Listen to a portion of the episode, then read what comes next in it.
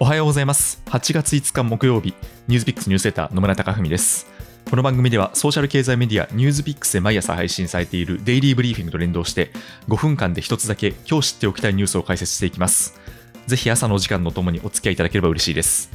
さて、大会13日目となりました昨日8月4日の東京オリンピックは新たな日本のお家芸誕生を予感させる結果となりました。スケートボードの女子パークでは19歳の四十住さくら選手が金メダル12歳の開心那選手が銀メダルを獲得しました。開選手は日本選手で史上最年少のメダル獲得となります。またレスリング女子では62キロ級で河合由香子選手が初出場で金メダルを獲得しました。でちょうど河合選手の姉の河合梨紗子選手も57キロ級で決勝進出を決めまして今日決勝を臨みます。姉妹での金メダル獲得を狙います。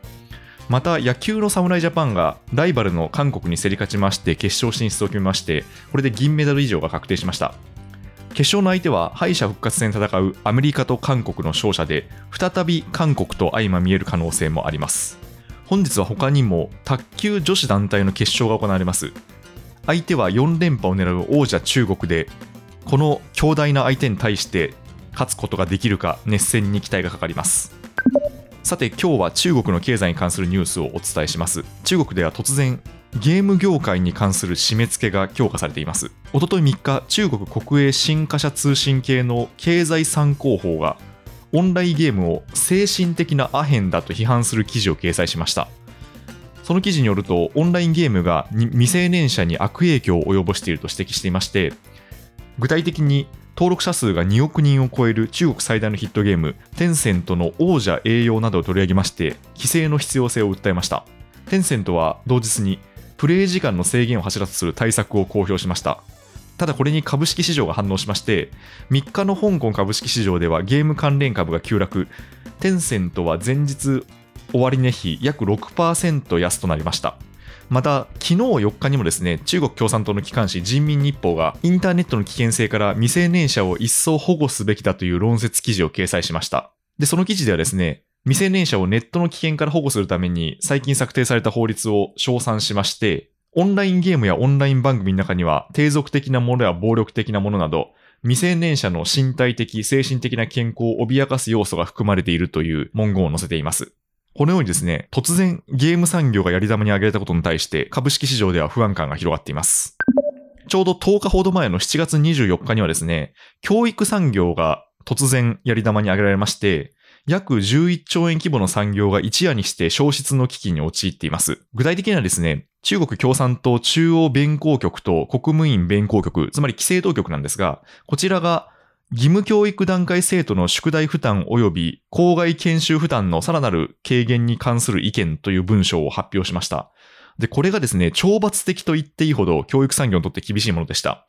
で、中身を見ていくとですね、まず、えー学校の勉強に関する学習支援サービスを手掛ける企業にはですね、非営利団体への転換を求めまして、増資や株式公開を禁止しました。そしてですね、教育関連企業は海外からの投資を受け入れることも禁じられました。そして、授業料などの売り上げは、主に業務経営に用いられなければならないとしまして、宣伝広告を制限しています。で、これによってですね、アメリカ市場や香港市場に上場している教育企業の株価は軒並み50%を超える急落を記録しまして、またですね、現在複数社あるユニコーン企業もですね、上場への道筋が立たれました。この背景としては、一つはですね、まあ、こう、教育産業に対する過度な投資を警戒する向きがありまして、これは他の IT サービスと同じように、豊富なベンチャーマネーを背景に、激安価格で教育サービスを提供してシェアを獲得するということをですね、各社が行ってきました。で、またですね、起用されている先生にもですね、高い給料が支払われまして、で、それで人気講師が集まってきたということもあるんですけど、まあ、こういったですね、教育産業に対する過度なマネーの流入を警戒するという向きがあります。あとはですね、やはりですね、こう、若年層の思想を統制したいといった狙いがあるのではないかという見方もありまして、今回の意見にはですね、習近平氏による新時代の中国の特色ある社会主義思想を、まあ、義務教育レベルから浸透させたいといった内容もあります。で、最近の中国はですね、まず、こう、少子高齢化に直面をしていまして、で、3人目の子供を持つことを世帯に解禁したんですけど、それでも少子化傾向は収まる見込みがありません。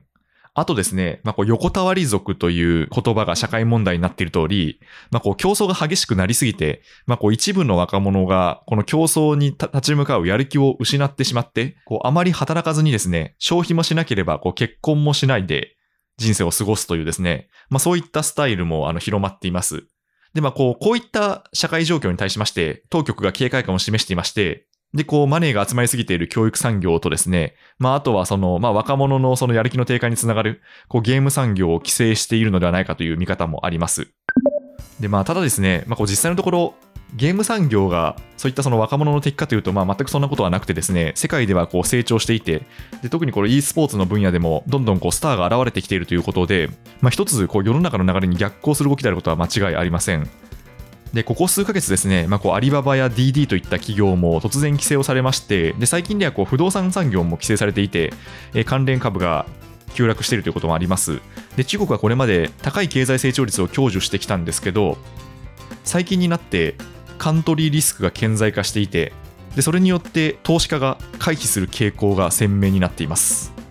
ニュースピックスニュースセーター野村貴文でした。Spotify や Apple、Voicy などでお聞きの方は、もしこの番組が気に入っていただけましたら、ぜひフォローいただけると嬉しいです。それでは、良い一日をお過ごしください。